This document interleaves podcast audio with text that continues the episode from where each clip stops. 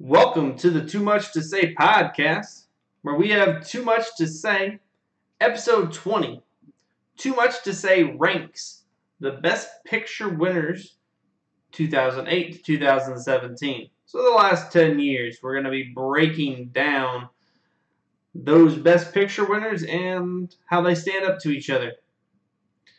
But first, I want to welcome everybody out on twitch.tv slash 2M2Ls. We welcome you all out. We are live 8.30 p.m. every Tuesday and every Saturday. Tuesday is culture and politics, and Saturday is sports and esports. So, if you're catching us on Stitcher, iTunes, Google Play, or whatever podcast provider you are finding us on, if you want to catch us live, it is is a live video stream. You can come get the full experience if you want, and we even uh, we have a little Q and A session afterwards for anything you guys want to break down. But we appreciate you listening, no matter where you're coming from.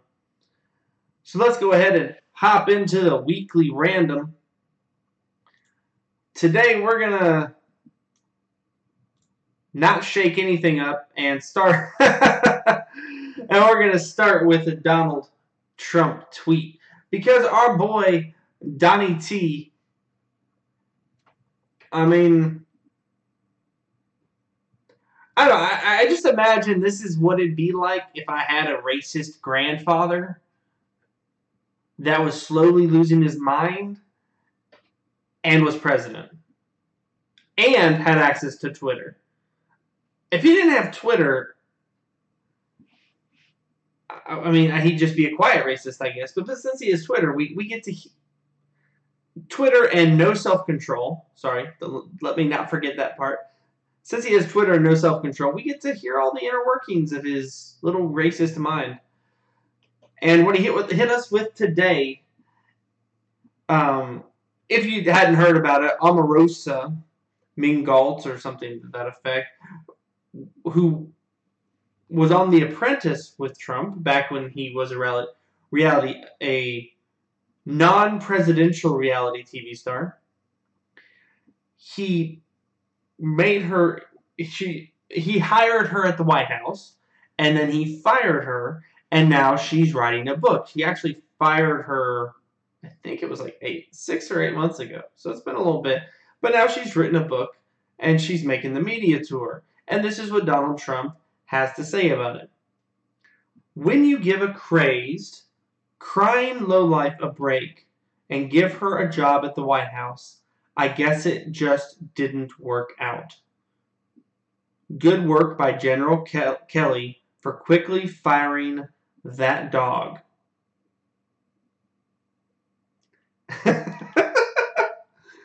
I mean, like,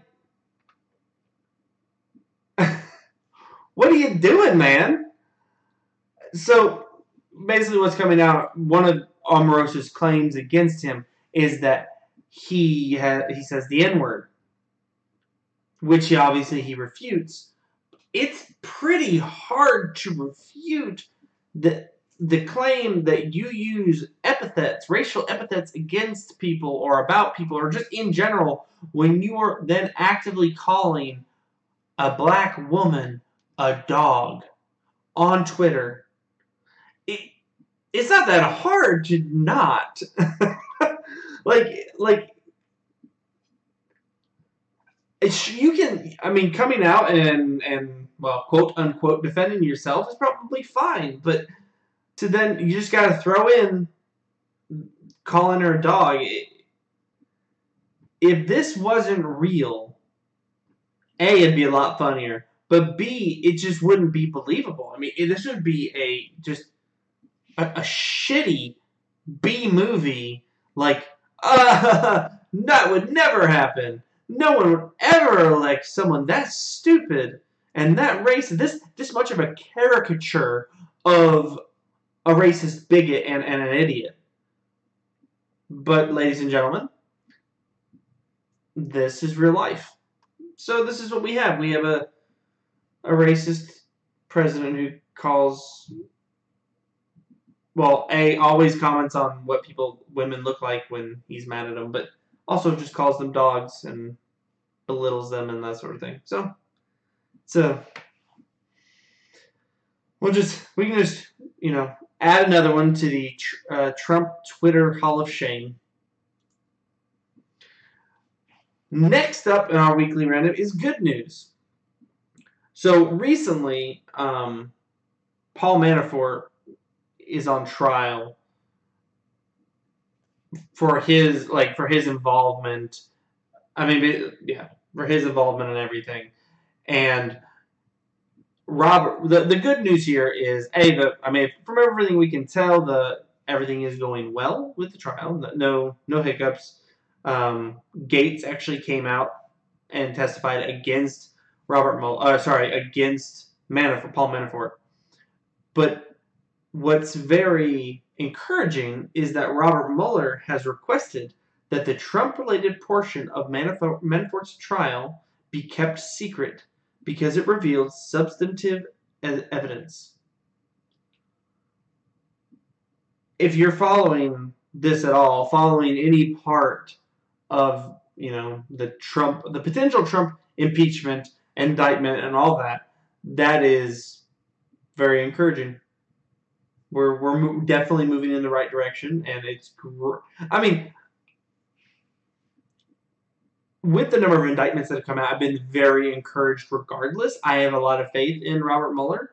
Um, it, it's pretty hard at this point to imagine that nothing's going to come of the investigation.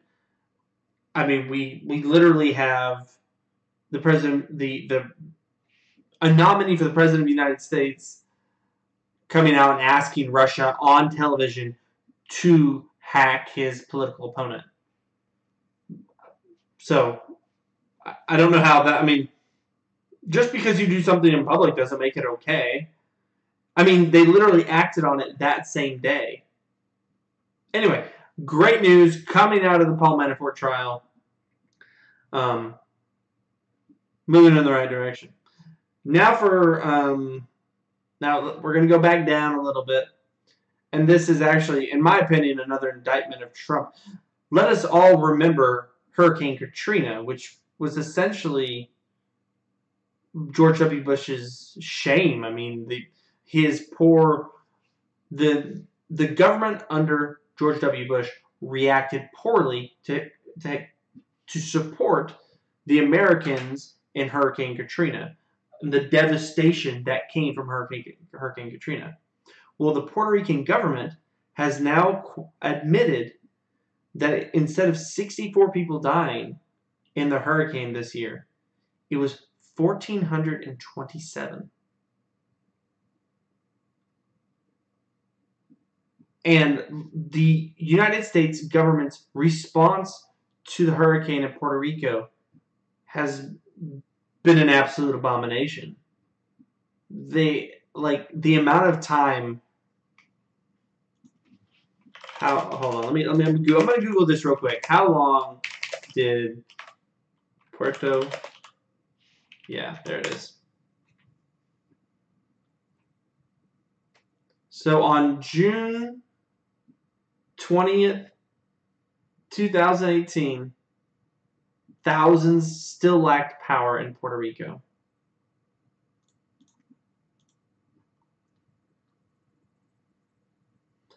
Oh, sorry, excuse me. It has been. I mean, Puerto Rico still doesn't have full power. It's 328 days, and we still don't. This this is a U.S. territory. These are U.S. U.S. protectors. This isn't a third world country. This isn't even somebody like Cuba who we can disown and say, oh, you know, you're nobody to us because, you know, you're communist and whatever. This is a U.S. territory. And Donald Trump's government, and uh, let's be honest, Congress, both sides, be all the Republicans, all the blame that, that we put on Donald Trump should be evenly spread amongst the Republican Congress, senators, House reps, and let's be honest, any Democrat who votes for Trump's initiatives. I get it, some of you are in partially red states, but guess what? It's time to grow up. It's time to do the right thing. It's time to vote correctly. It's been 328 days since Puerto Rico's had full power. It's absolutely abhorrent. And they and 1400 people died in Hurricane Maria. It it really it's it's pathetic. And everyone in Congress should be ashamed. Even I mean, unless you've been actively campaigning for it since then, you should be ashamed. This is this is a problem that needs to be fixed. Pure and simple. All right, to move into something lighter, I suppose. Coming from NPR, Paris. Oh, the, the, let's just go with let's just go with the title. It is nope. Those aren't mailboxes. Paris rolls out sidewalk urinals. So, Paris. I mean, oh, hold on. Let me bring up a picture. You, you guys have got to see this one. This is, this is fant. This is fantastic. Here, let me go to.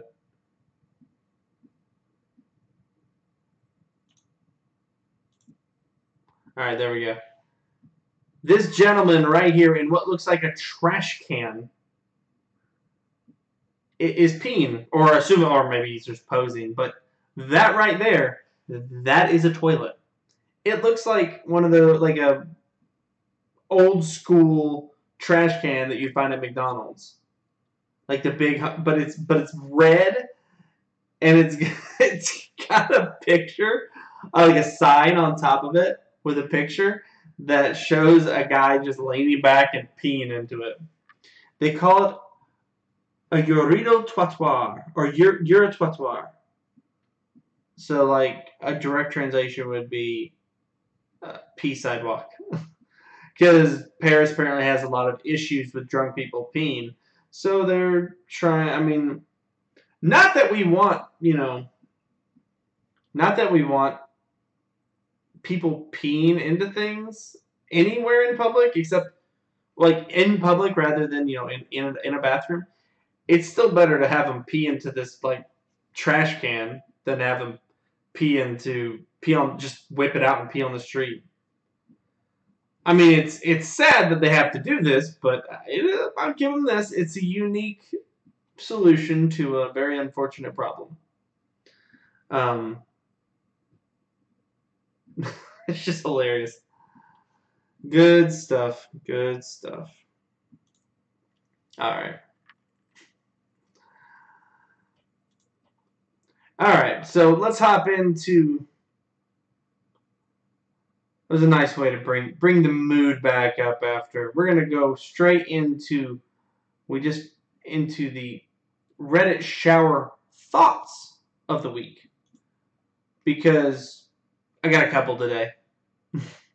I got a couple. There were just too many. I couldn't resist them. We're gonna do three. This is is good stuff. All right, number one. This comes from user Common Scholar and he says, being attracted to people who wear glasses is the one fetish for physically impaired that's socially acceptable.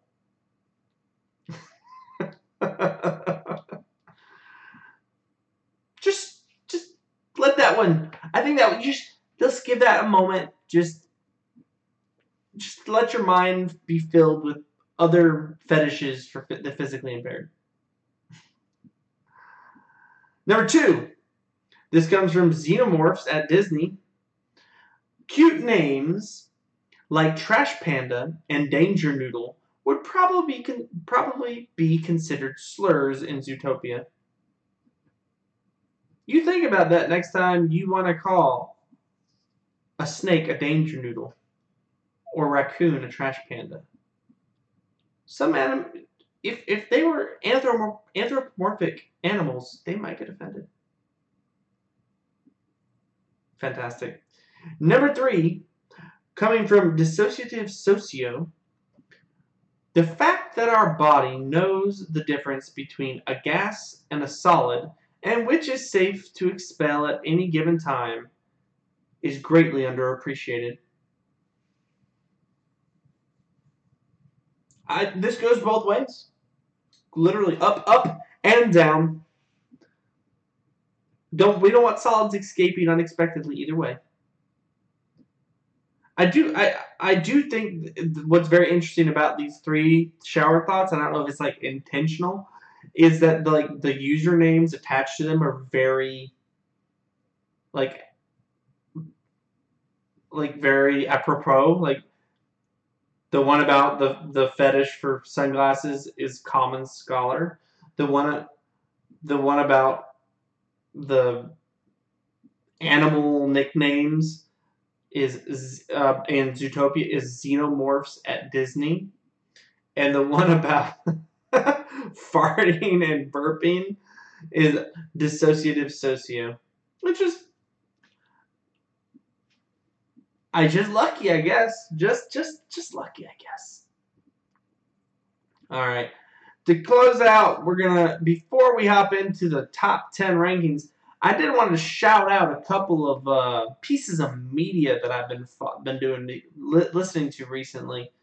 Um, if you well, first off, we're gonna go book recommendations, and I don't know if you've ever heard of Malcolm Gladwell, but first off, check out everything he's done, but specifically Outliers. Outliers by Malcolm Gladwell is a phenomenal book, start to finish the research that he's put into it, the ideas that he's espousing, and the manner in which he goes about it. I actually finally got my wife to start reading it, um, and she, what she said is every Republican needs to read this. It really digs into the idea of just the naturally talented and how it's a fr- basically a fraud. That no one is just naturally talented the idea of 10,000 hours comes in from this. Ten, you ever heard that, you know, it takes 10,000 hours? Heck, um, Macklemore did a whole song about it. But the idea that it takes 10,000 hours to become great at something, that this comes from him in Outliers. And, I mean, he, it's fantastic, truly. I 100% recommend uh, Outliers. Like, without reservation, I can recommend it. Uh, another one, if you have enjoyed, so a few. I guess it was now. It's been a couple weeks now because last week was Hillary. So two weeks ago we did part two of How to Fix America. Four weeks ago we did part one of How to Fix America, and we're gonna do part three probably next week. Um, just wanted to throw some culture in since, since I went full full politics two weeks in a row. But we'll probably go part three next week. But if you enjoyed part one and part two, if you enjoyed part two, check out part one. But if you enjoyed both of them, what I recommend, I recommend a podcast called The Wilderness by the ironically named uh, company Crooked Media. And now this is literally this podcast is directed towards the Democratic Party. And it is I don't know, it's fascinating. It's it, there I, I feel like the last couple episodes had some reaches and conclusions, like they had some logical reaches, but other like the first few episodes are wonderful. I mean, I recommend listening to all of it. I'd start at the beginning. This is truly a like an iterative pod, podcast. Like you start one, two, three, four. You, you don't really want to skip. This isn't this isn't a, a weekly podcast that's you know telling you the news or anything like that. It's it's breaking things down on how the Democratic Party can fix itself essentially and get out of the quote unquote political wilderness, which hence the name, the wilderness. I wholly recommend it, and I mean I've, I've really enjoyed it. You actually oh, this last two weeks, some of the ideas that they came up with, or this last week, they had, they had two episodes come out this week. Um, you'll, you'll find a lot of similar ideas that I've espoused earlier, I guess a couple weeks ago. And it was almost like, hey, you guys need to stop stealing stuff. But hey, I would just want more people out there with those ideas. So I loved the wilderness.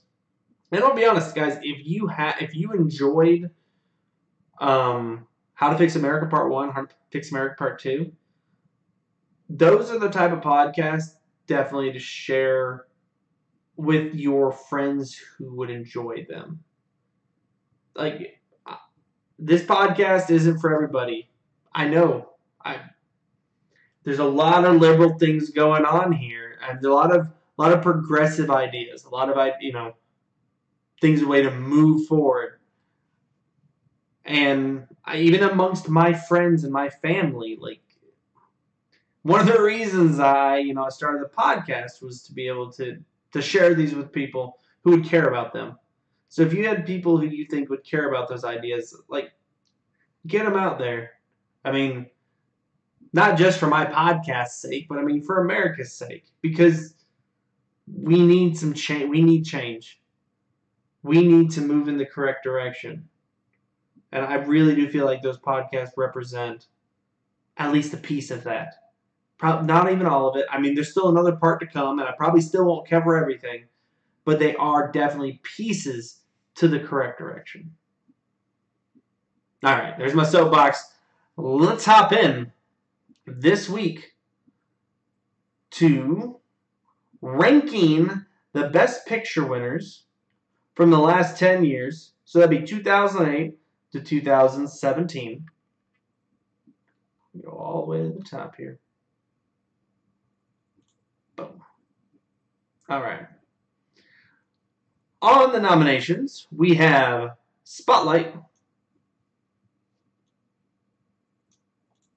this little program sometimes. I tell you what.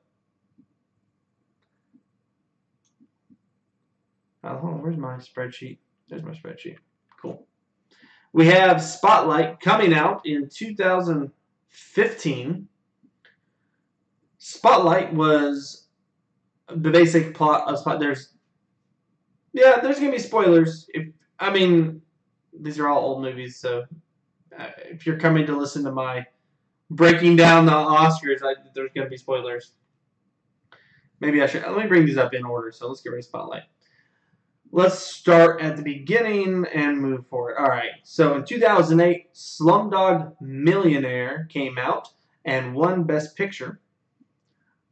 This was a story about a young Indian boy growing up in the slums who they tell the story of his life through the questions of a of who wants to be a millionaire and how he answers all these questions, all the different experiences that led to him being able to answer the questions. Because in the movie, they they don't believe that he could answer these questions where everybody else had failed.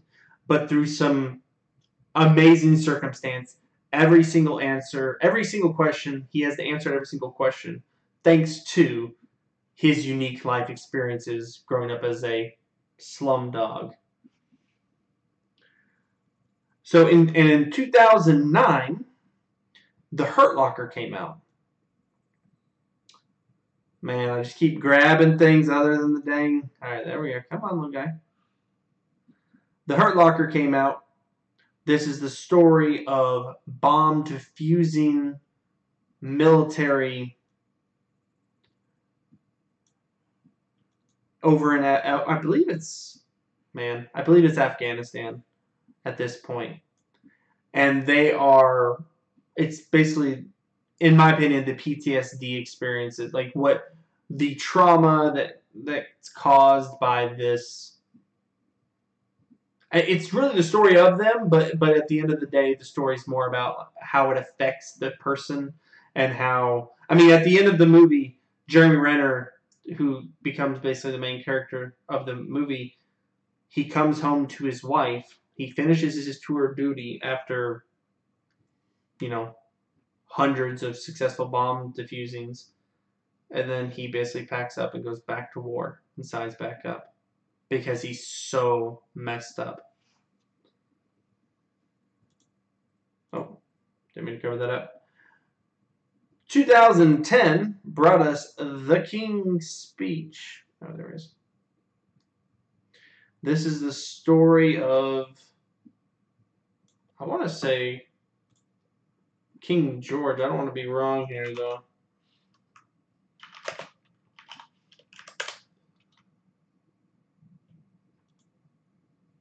Yeah, King. Hey, there we go. The future King George IV, who it's his story of overcoming overcoming a stammer with with a therapist. That sounds like a super boring movie, but thanks, really thanks to the performances of Geoffrey Rush as a therapist and Colin Firth as King George, they ma- they man- managed to make it well an Oscar winner, a, a Best Picture winner. Whether or not we agreed with that, we'll talk about that later. But it still is a really great movie.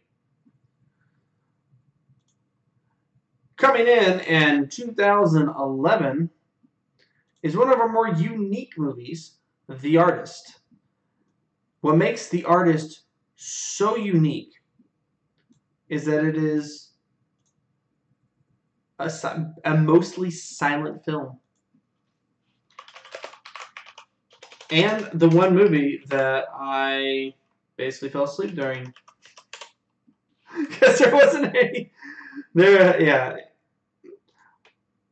But fantastically made.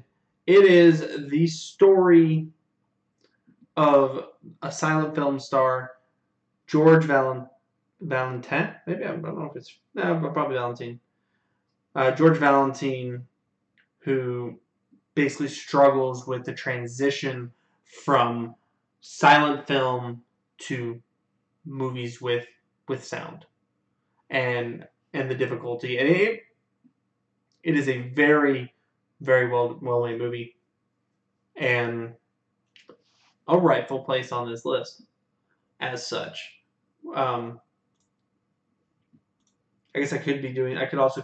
So the artist was nominated for ten Academy Awards. Well, actually, we'll go back and do some. Let's start with Slumdog. So back Slumdog. Slumdog was, was nominated for ten Academy Awards, and it won eight Academy Awards. One of the ten Academy Awards it was nominated for, or Two of them were for best song. It won one of those two. So it lost one it lost to itself. the most it could have won is nine and won eight. It won Best Picture, obviously, Best Director, Best Adapted Screenplay, Best Cinematography, Best Editing, Best Original Score, Best Original Song, and Best Sound Mixing. The Hurt Locker was nominated for nine Academy Awards, and it won six Best Picture, Best Director, Best Original Screenplay, Best Sound Editing, Best Sound Mixing, and Best Film Editing.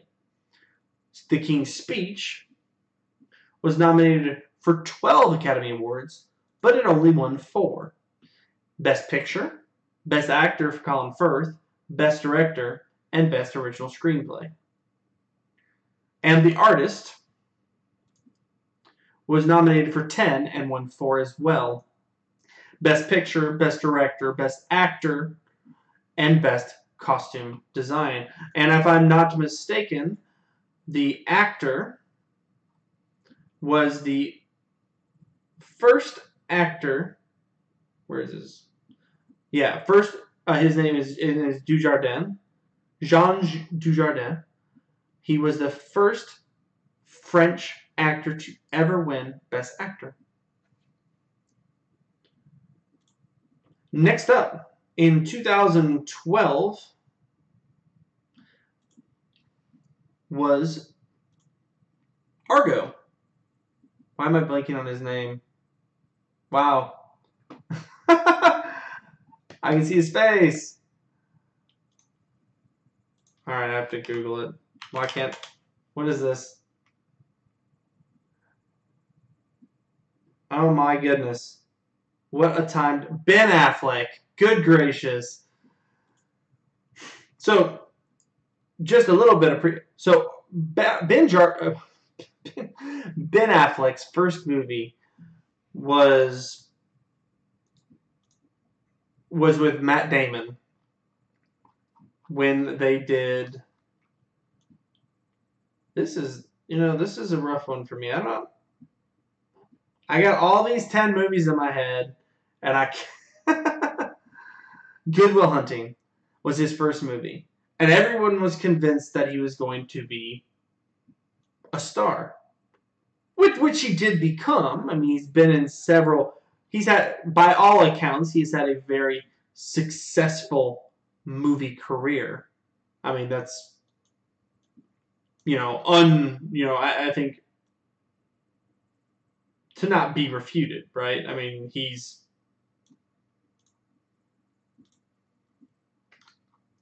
I mean, if you pull up his IMDb, he's got movies. He's been in how many movies? But basically, he became kind of a, a, a pop actor afterwards, doing movies like Armageddon, um, Pearl Harbor, Daredevil, which is just miserable, Gigli, which was probably the nadir of his career, a movie with Ben Affleck and Jennifer Lopez that couldn't get off the ground.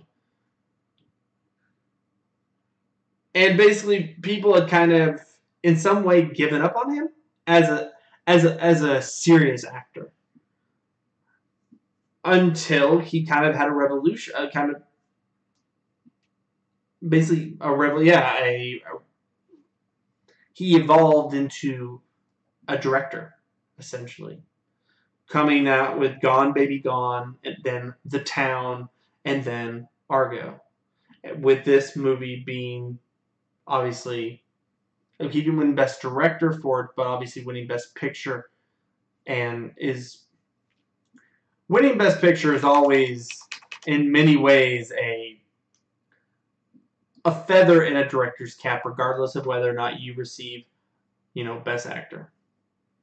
So best so Argo came out. It was nominated for seven awards. It won three Best Picture, Best Adapted Screenplay, and Best Film Editing.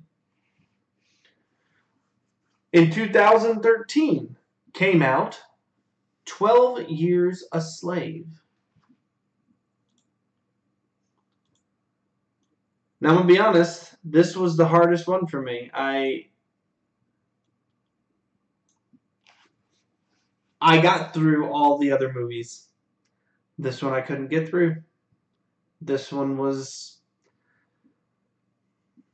It's a story of a a free African American in who lives in the North at the time of in basically antebellum United States when slavery was still around, obviously, 12 years a slave, who basically gets tricked into coming to Washington D.C. The, the the man is a professional violinist, a very talented violinist, and they trick him. You know, they oh we're gonna take you to D.C. and you know perform a bunch of shows, make a bunch of money, and we'll bring you back essentially. And while they do go to D.C. and they do make some money, but then they sell him to a slaver who takes him back claiming that he's a slave takes him away from his family, away from and and beat him. And and that was the uh, that, that was the part that I, I I have a strong stomach, but if there's one thing, if you've listened to this podcast at all, I guess is civil human rights is is uh is a big one for me, and this this this was very painful to to watch. I, I am going to finish it, but this one this was this was intense. It was nominated for nine Academy Awards and won three: Best Picture, Best Supporting Actress, and Best Adapted Screenplay. In 2014, we were brought Birdman. This one is um, this was a much lighter movie, but man, this is this is a kooky movie. This is this is a Michael Keaton. I and it is about um, yeah, Michael goodness. Um, I mean, it's about a basically an American actor. American actor. It's about an actor who's past his prime. He made a bunch of money off of superhero movies, and then has kind of just faded. But uh, and, and so he's finally ended up on the on the stage in in New York City to try to revive his career. He, as he does this, however, he kind of starts to go insane and starts to hear his superhero, Birdman, talk to him and and coach him through all these things. This is a fantastic movie. That's the, a general synopsis definitely recommend checking it out. Uh, it was nominated for nine Academy Awards. It won four Academy Awards with Best Picture, Best Director, Best Original Screenplay, and Best Cinematography.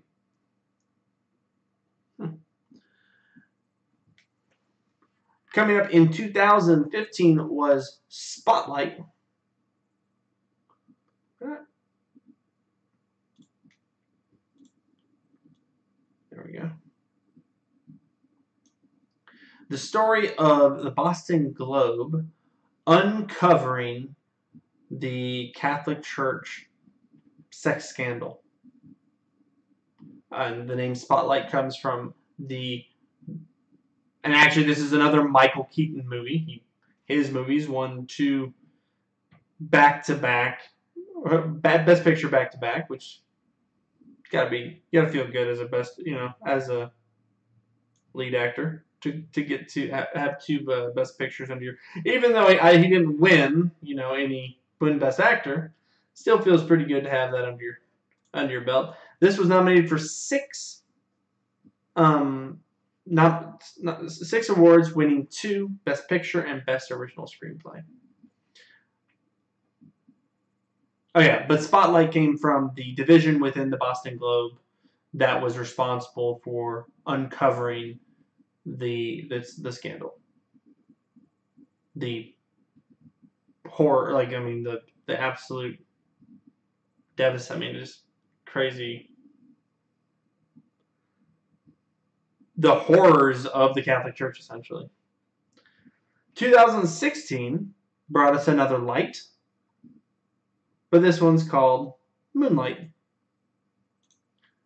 And this is the story of a young black young black gay man growing up. And uh, it features basically and basically everything that he's gone through the difficult life but also it's so it's fascinating like his what's so fascinating about moonlight is the way they break it down into three separate acts with three separate actors bringing together one story. This is the this is the famous uh, La La Land goof up where they announced La La Land as the winner, and then Moonlight was actually the winner. And in 2017, we were brought Fish Sex or The Shape of Water. Now, I'm going to be honest, this one surprised me. This because I didn't see all of these in the year that they came out. Some of these I saw, I have seen before, and I but I rewatched all of them. But this one, everyone had drummed it up as fish sex, fish sex, fish sex. But this is a movie about uh, an amphibian man who is captured by the U.S. government and tortured because they think that they can somehow this is going to give them the edge in going to the moon against the Soviets. This is it's framed in the in that era. But at the same time, uh, but at the same time, there is a um, a mute maid who takes compassion and pity upon him subsequently falls in love with him, helps him to escape, and eventually make it into the water. The the whole fish sex concept is completely overblown, which was was shocking to me because that's what everyone had told me is that this was about fish sex and it it's not. There's a couple of scenes where she where they they like she's naked and they they hold each other and that's all they show. It, yeah, it wasn't uh it wasn't fish sex. I'm just I'm just saying it wasn't. It wasn't that. So um The Shape of Water. Oh, did I cover? Or sorry, Moonlight was nominated for eight Academy Awards, won three in Best Picture, Best Supporting Actor, and Best Adapted Screenplay. The Shape of Water was nominated for 13 awards, but only won four. For Best Pro- uh, Production Design, Best Original Score, Best Director, and Best Picture. And I'll be honest, Best Production Design was well merited. It was, in many ways, for me, the highlight of the movie. The production is the design and the, the sets and all that are just stupendous. All right, that's our little breakdown of the movies to get y'all, get everyone up on the pace. Just as for highest, gr- let's do let's uh, let's do let's just do total gross. Highest grossing of all these movies goes to The King's Speech with $414 million. Second highest grossing was Slumdog Millionaire, and the lowest grossing was The Hurt Locker.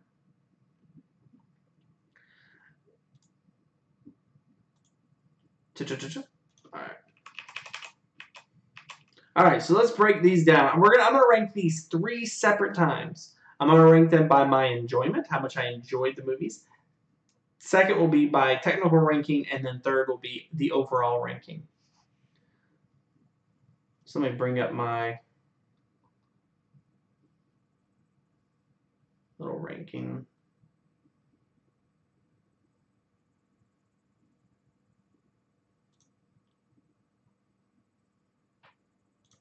All right, here we go. For enjoyment, number one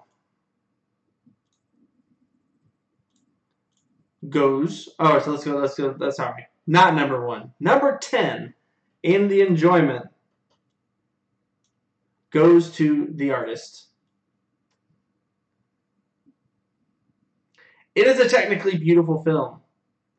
However, which we'll get to later, it I like I told you, I basically fell asleep during this movie. I just can't do make these match up. My goodness. There we go. I can't do this the silent film.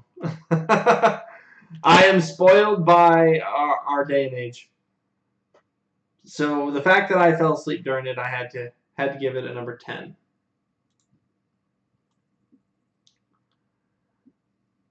Number seven, uh, number nine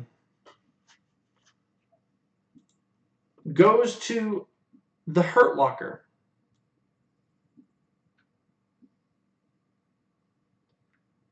Overall, I I honestly don't understand why this movie won. To me, this movie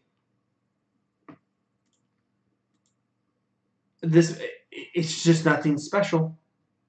It, it, it, it is different from all the other war movies. Most war movies celebrate war. They celebrate the violence. This movie is more about, like I said before, kind of the PTSD of the war and and how it affect negatively affects you it's not like it's a bad movie. It's just not special. It's not a special movie. Number seven. You know, here I am on. Yeah. Hold on. Let me. This is nine. This is... Oh, sorry. I'm at number eight, aren't I? I'm at number eight. It's in front of me, and I'm saying it wrong.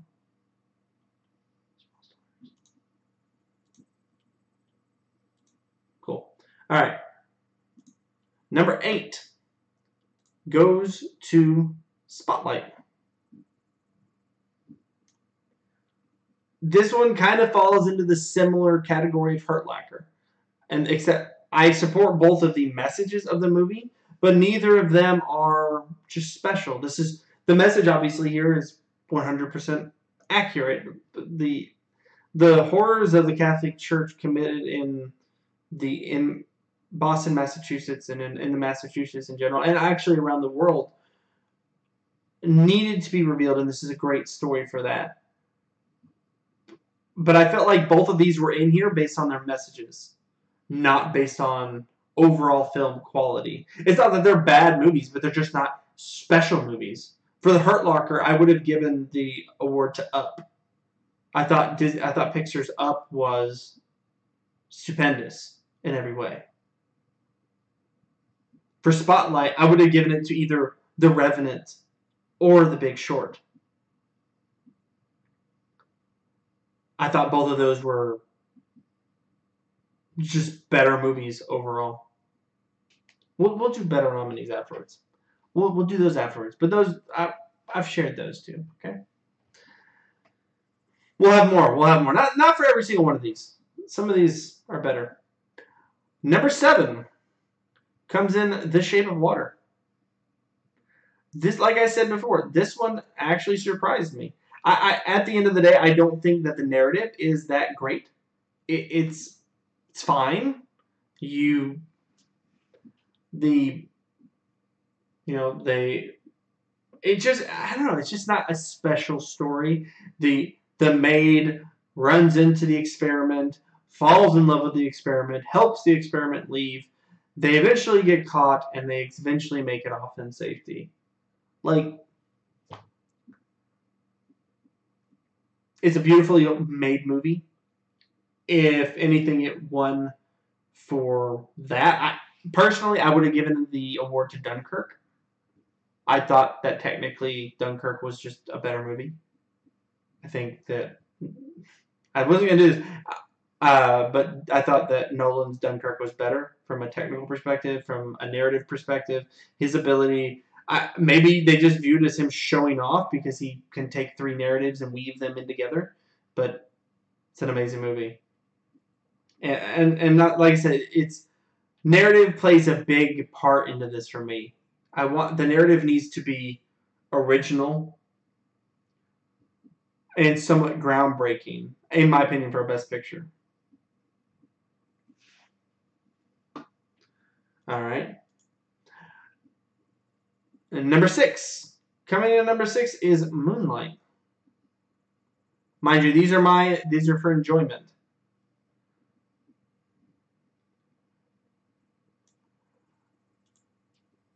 Now this is uh, this Moonlight is actually I thought Moonlight's a really good movie.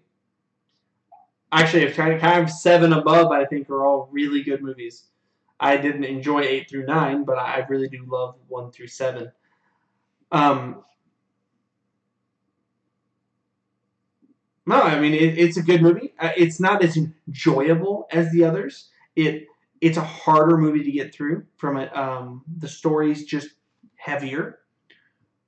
Um, with I, I guess what feels like not as much of a payoff. It doesn't. It movies can go down, but they don't. I need them to come back up as far as they went down, and this one doesn't feel like it does that but it but it is a beautifully told story, and it's a coming of age story. It's it's it's someone's journey, which I mean, I think we should all. I don't know. I think we should all be able to appreciate. I mean, that's and I, and to tell the story of someone who someone's life who is was so difficult. I, I could definitely appreciate it. It's a, it's a wonderful movie. If you're in if you're if you're in the mood for a heavy drama, I recommend Moonlight. Coming in at number five is The King's Speech.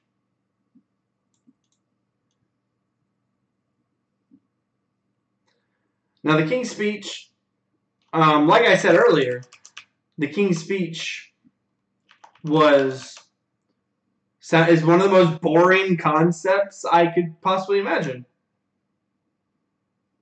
I don't know about the most boring, but it, I mean it's pretty higher up there from a, you know,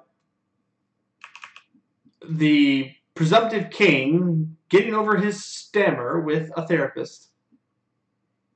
But honestly, Colin Firth and jo- uh, Geoffrey Rush, I'd have to look at the other nominees, but it's hard for me to believe that Geoffrey Rush didn't deserve to to win because he's fantastic. Him and Colin Firth are both wonderful.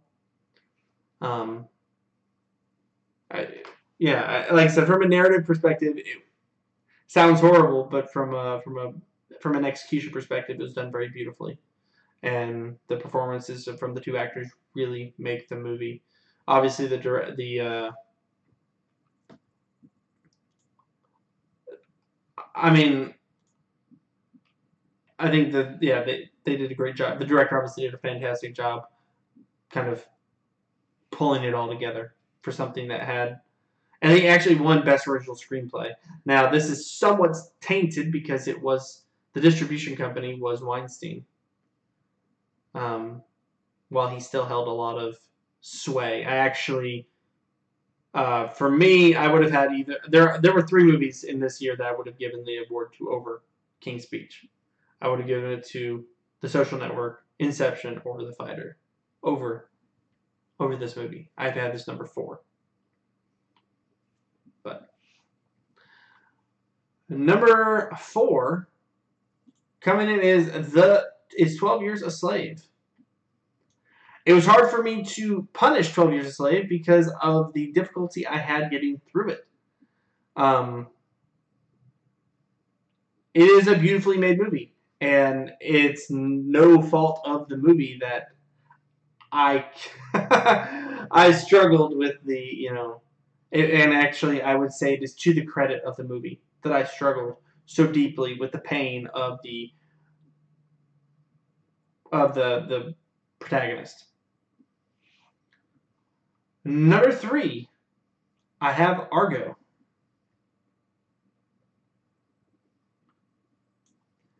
Now, Argo, I don't think I covered Argo. Argo is this, I just covered Ben Affleck. Argo is the story of a rescue, a rescue made by the CIA during, at the end, basically when Iran took back, was taking back over itself after, basically when, um, yeah, Argo. I have it. So Jimmy Carter. This is oh yeah yeah yeah. When Jimmy Carter gave asylum to the Shah of Iran, the the U the U.S. embassy was overrun, and the Canadian uh, the ambassador from Canada gave shelter to many diplomats in Iran. And this is their story of their rescue out of Iran by creating a movie, a fake movie to, and, and that they were all members of Canadian film crew trying to escape, or not trying to escape, but they were, they were there scouting, you know, for tourism. They were out there to scout, seeing, um, what's the word? to, to uh, shooting locations. There we go.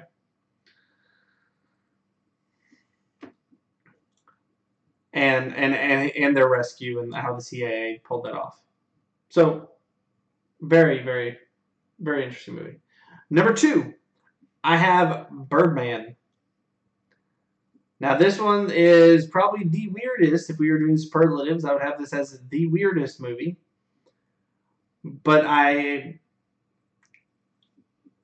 it's just so kooky and so I love the like the dysphoria he like how his dysphoria is presented through Birdman. I love how he's able to really break in. I mean, just how it's how well it is.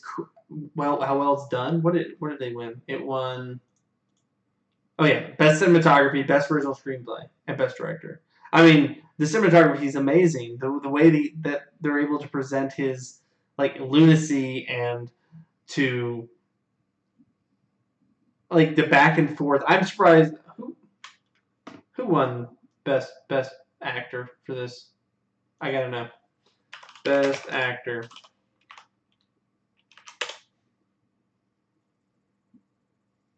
No, no, no, no. Best Actor 2014. See if that was a Eddie Redmayne in The Theory of Everything. I'm gonna disagree. I give it to Michael Keaton. I thought he was fantastic. I thought he was I thought he was magnificent.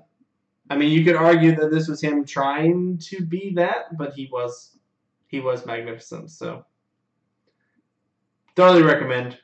And my final, obviously my number one, is Slumdog Millionaire.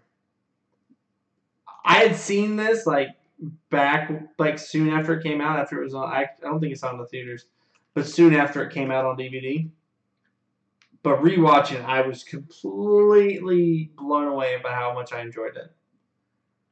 It was, I mean, it really was fantastic. This is a this is a great movie. The cinematography, the uh, the plot, the acting, and, and and then also like to be able to weave in message at the same time I, do feel like a lot of movies in the Oscars are, are driven by message, but not necessarily uh, not not necessarily always by quality. Like Spotlight and Hurt Locker, I didn't feel like were that great of movies, but they had really good messages. You know, anti-war, anti-Catholic priests molesting little boys. Um, and then you have Slumdog Millionaire, kind of brings everything, all that together. So from an enjoyment standpoint, I would definitely put those are my those that's my top ten. Number one, Spot Slumdog. Number two, Birdman. Number three, Argo. Number four, 12 Years a Slave. Number five, The King's Speech. Number six, Moonlight.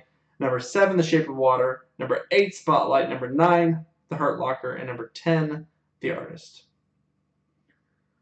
All right. Let's pull these down real quick. Let's hop in. Let's hop into the technical I gotta rip them. I gotta pull my board down. We're gonna rank these technically, and then we're gonna rank them overall. All right. So technically, as I mentioned earlier, number 10 is Spotlight it like I said, it's just it, it even even production of Spotlight isn't that great. It's set in Boston. It's fine. It's not like that long ago, so you're you're when was Spotlight set? Like nineteen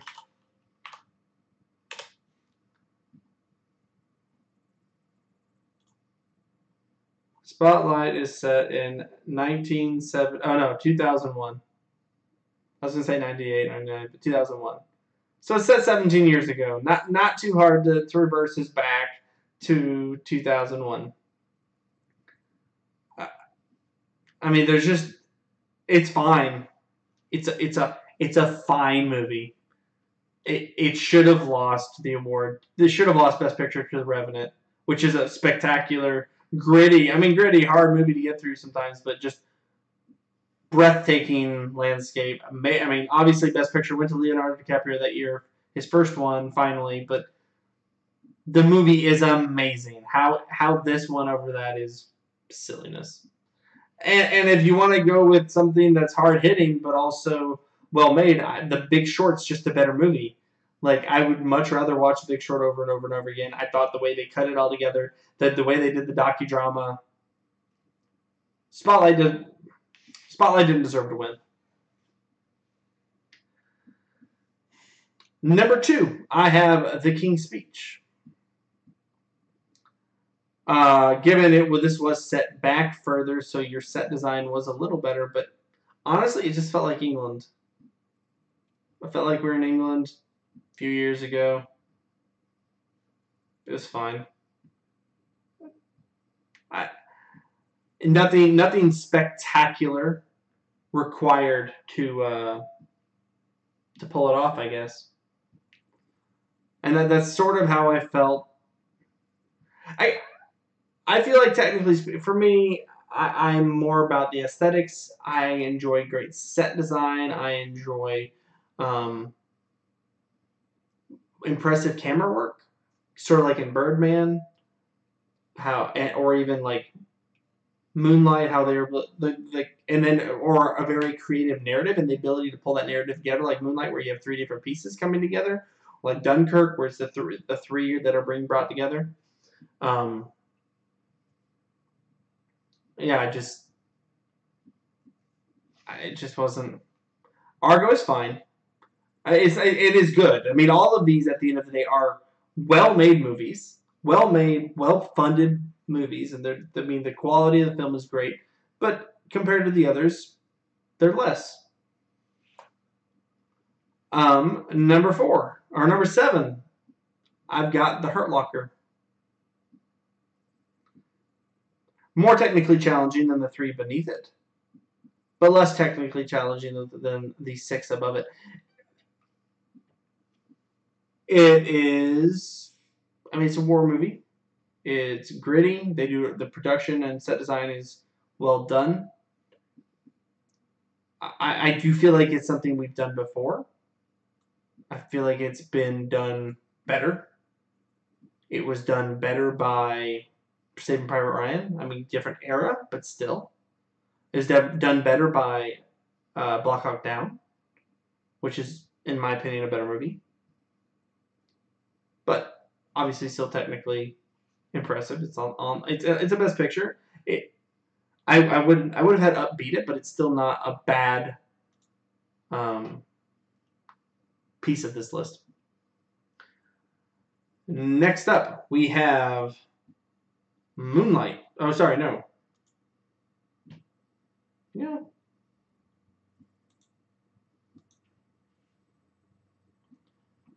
Um, next up, we have Moonlight. That's correct.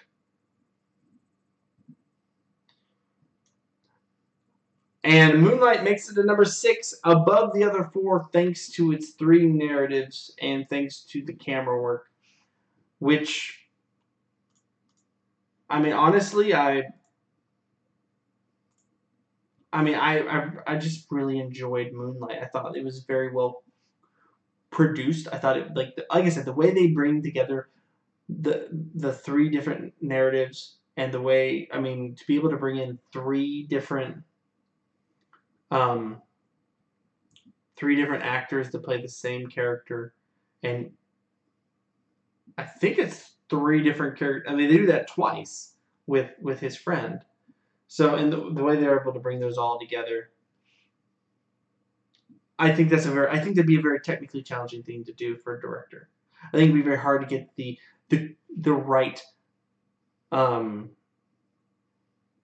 performances from your actors to be able to to weave to make make that a cohesive story.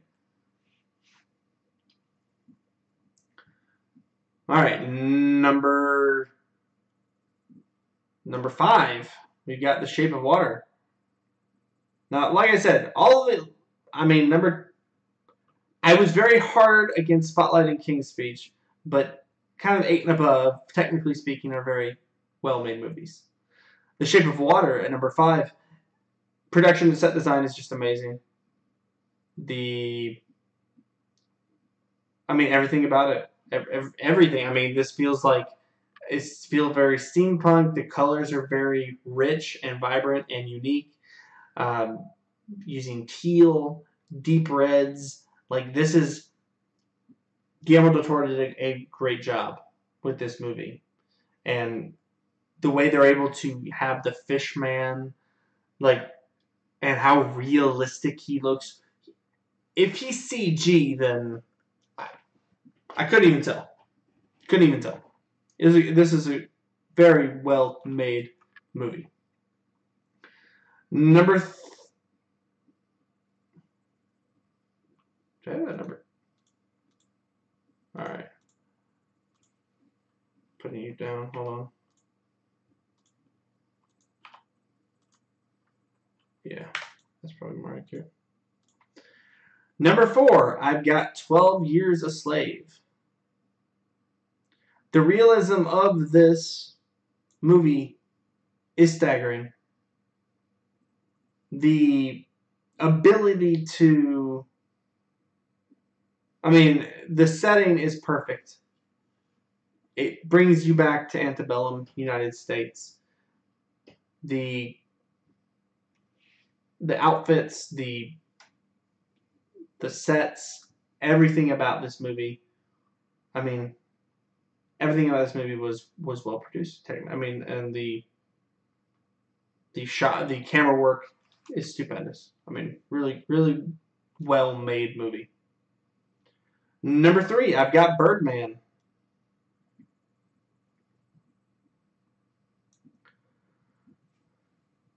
I've already lauded its technical prowess, and I, I will laud it again. It the weaving of the of, of Birdman the, uh, and the Alive and Kevin Costner and the quick cuts and making him there but not there and the way they um, the way they're able to have him move things with his mind quote unquote and make you think that that's actually happening when it's most likely just him grabbing it. Like, it's. I re- I'm a big fan of Birdman. Big, big fan. Number two, I've got The Artist. Though a very boring movie, in my opinion, due to the lack of sound, The Artist was a very technically pristine movie. The camera work, I mean, it really does take you back to being on a take you back to a silent film and using body language rather than rather than words. And I mean, Jean Dujardin deserved his Best Actor award. I mean, it truly was a it was a great performance.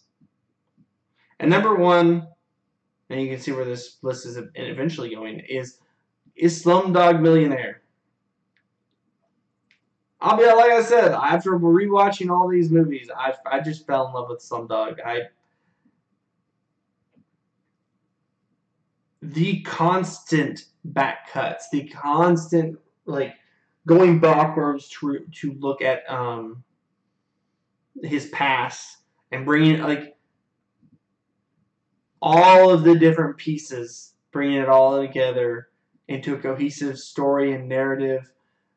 I mean, being able to tell his story from start to finish, but while jumping around, and to also represent the the horrors of the Indian the Indian slums,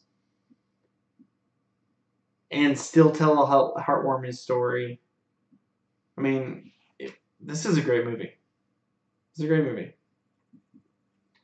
All right, let's rip them down one last time and and give the the final awards that are, I mean, you kind of probably can see some of them coming. Really?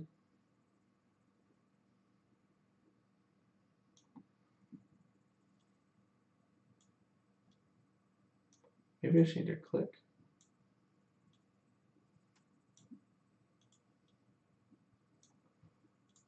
All right.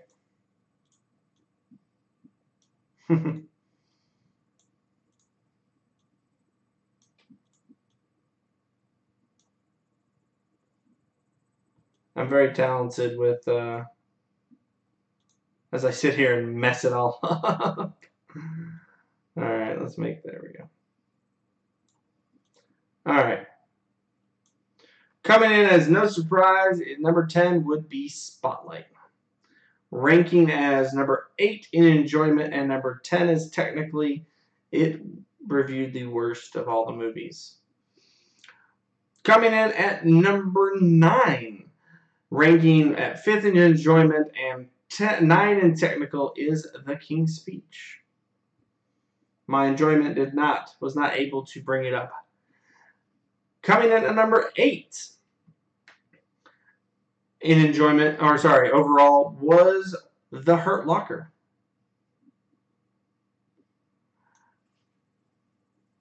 This one came at number 9 in enjoyment, number 7 in technical ranking. Is that? Oh, largest, smallest, largest. Sorry, I've got those two backwards. Excuse me.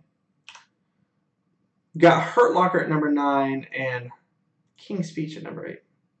It's like those numbers don't add up.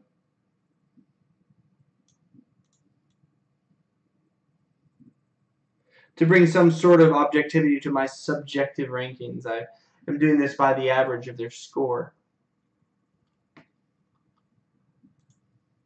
Coming in at number 7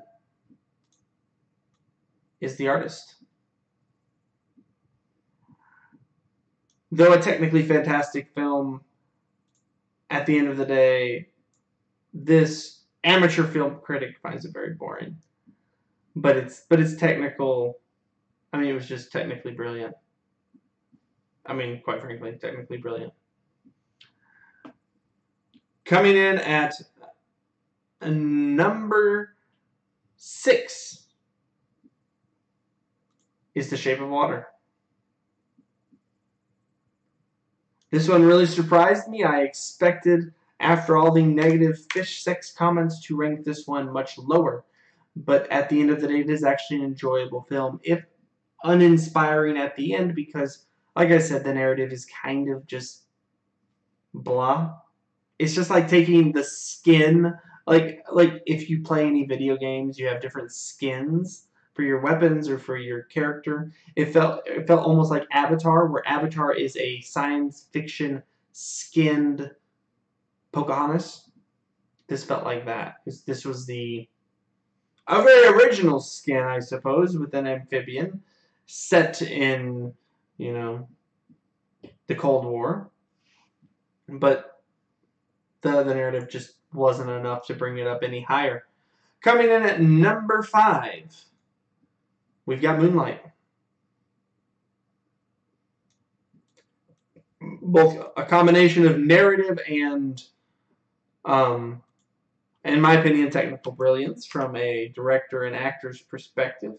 It did win Best Supporting Actor. I believe that was from um, Maher. I, I can't. Let me see if I can let me see if I can do my best to actually pronounce his name correctly. I am most likely going to fail because Mahershala Ali, who was, I know, I love everything he's in. I, I, I love, I love him. I should say, I love him um, in everything that he's in. I thought he was yeah, I thought he was fantastic, and he won Best Supporting Actor and was well deserved. And I just think he's great. Coming in at number four, I have Argo. And I have the ability to move around my little board. It is a very enjoyable film that um, was also, I mean, obviously, technically capable, but also just very enjoyable. I had it at number three in enjoyment, number eight in technical. Um, it's just, I mean, it's it's a really good movie. It's heartwarming. It the setting is perfect. The I, actually should look. I'd love to know where they actually filmed it, since it's such an Iran negative film. They couldn't have done it there, but uh, very well crafted storyline. I guess you always know they're going to escape, but you're not. But it does keep you. Uh, that last phone call being made to the airport does keep you at least a little bit on on your the seat of your the, the edge of your seat. Number three, I have the movie I couldn't get through, and that's Twelve Years a Slave. I am, I am gonna get through it. I will go back and watch this. Um, but I mean, to be able to bring me to the point that I was within, I think, 20 minutes, and the combination of you know technical brilliance and and, and despite turning it off, I still enjoyed being taken to that place, and I I'm getting it back. I am going to watch it. I'm going to watch it. So drum roll, I guess. If we're drum roll, please. My number one film would be Slumdog Millionaire, leaving my runner-up as Birdman. So Birdman, I will go into Birdman first, but I have Birdman number two. This was actually this, I, I it felt close, but not at the end of the day because I think Slumdog just it hits every single note for me, whereas Birdman it just doesn't hit the crescendo as high as Slumdog. It, it, was actually it is a wonderful.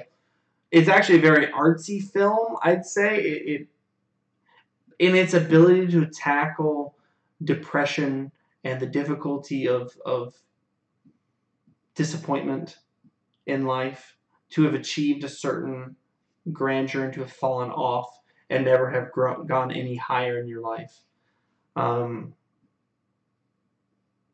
it's very poignant. It's very, and it's very it presented very interestingly. Um, that's something that can get driven into the weeds, but using metaphor and using this, using his alter ego in Birdman to. It's actually one of the reasons I really enjoy fantasy and sci-fi. I like to be able to go, and this would be, be technically fantasy from his delusion standpoint I like the ability to kind of bring about not just life lessons, but like life difficulties through fantastical means rather than trying to just bring them to you straight up. Like Moonlight. Moonlight is straight up. It's in your face. This is what it was like. There's no um, there's no metaphor to it. Whereas Birdman kind of achieves I wouldn't. I mean, obviously not as not as hitting as a a subject, but its ability to bring it to you in metaphor form, I think was. I think that you can get more across to people through metaphors than trying to just slap them in the face. Hey, you know, being black and gay is hard. I, I mean, I did get that message, but I think it can be brought to you in a much more narrative light way, I guess. The, I mean, I think that Moonlight was perfect. I'm not saying that in this case because I think that as an American people and as a film audience, we needed that. It's a subject that's not covered very, being both black and gay, where, like, being black in America is difficult as it is. You're disadvantaged, but then also to be gay where you're rejected by your own people.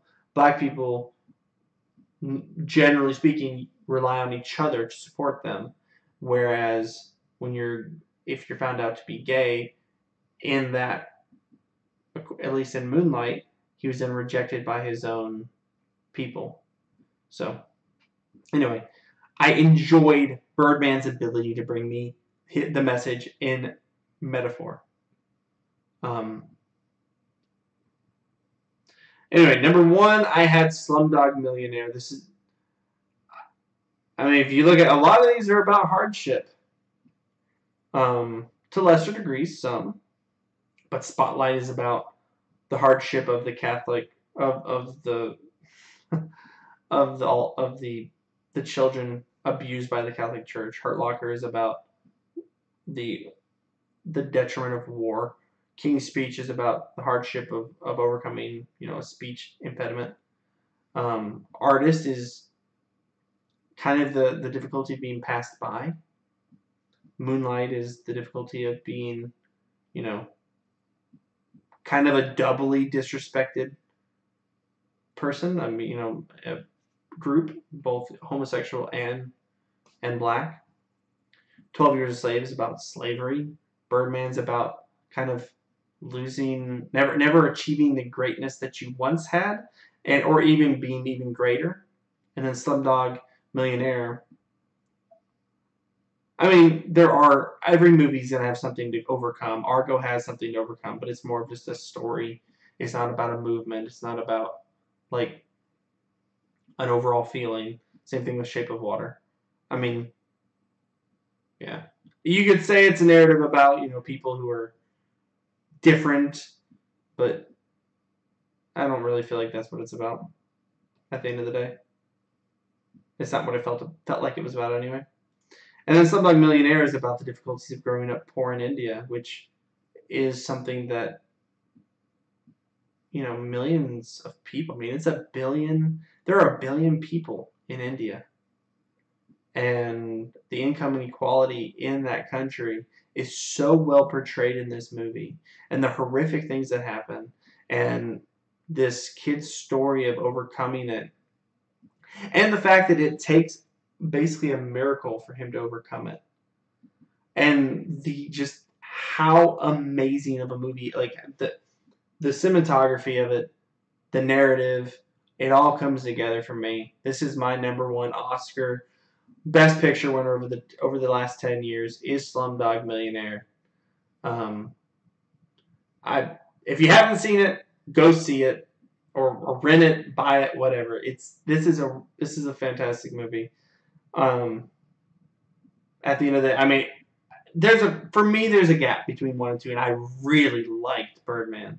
So I love it. I think Slumdogs that this is one of the better movies I've ever seen, hands down. Any era, any year. So anyway, this one's gone long. I've gone. Uh, I, this this is this is a long one, but had a lot to cover. If you're listening, if you're still listening to us, I appreciate it. Wherever you're catching this, if it's you're on, if you're on Twitch, we are live. Twitch.tv slash 2 and 2s every Tuesday and Thursday. If you're catching this on a podcast, we are available on Stitcher, Spotify, iTunes, Google Play. We just got on RadioPublic, Castbox. So if you wherever you're catching us, if you could follow, like, subscribe. If you're on iTunes, hit us with those five stars if you liked it. It would be very much appreciated. Anything you do. Like I said, uh, if you have anyone um, anyone you think would like to would enjoy the pod, please uh, share the message. But uh, that is all I have for today. If you're in Twitch chat, we do a little quick Q and A. I don't have time. I really need to go to sleep. I got an early morning, but we will we'll do a little little Q and A after this. But if not, then I will catch you this Saturday when we do sports, and next week I think we're gonna do part three of how to how to fix America. But again, I appreciate your time and I hope you have a great rest of your week. Peace.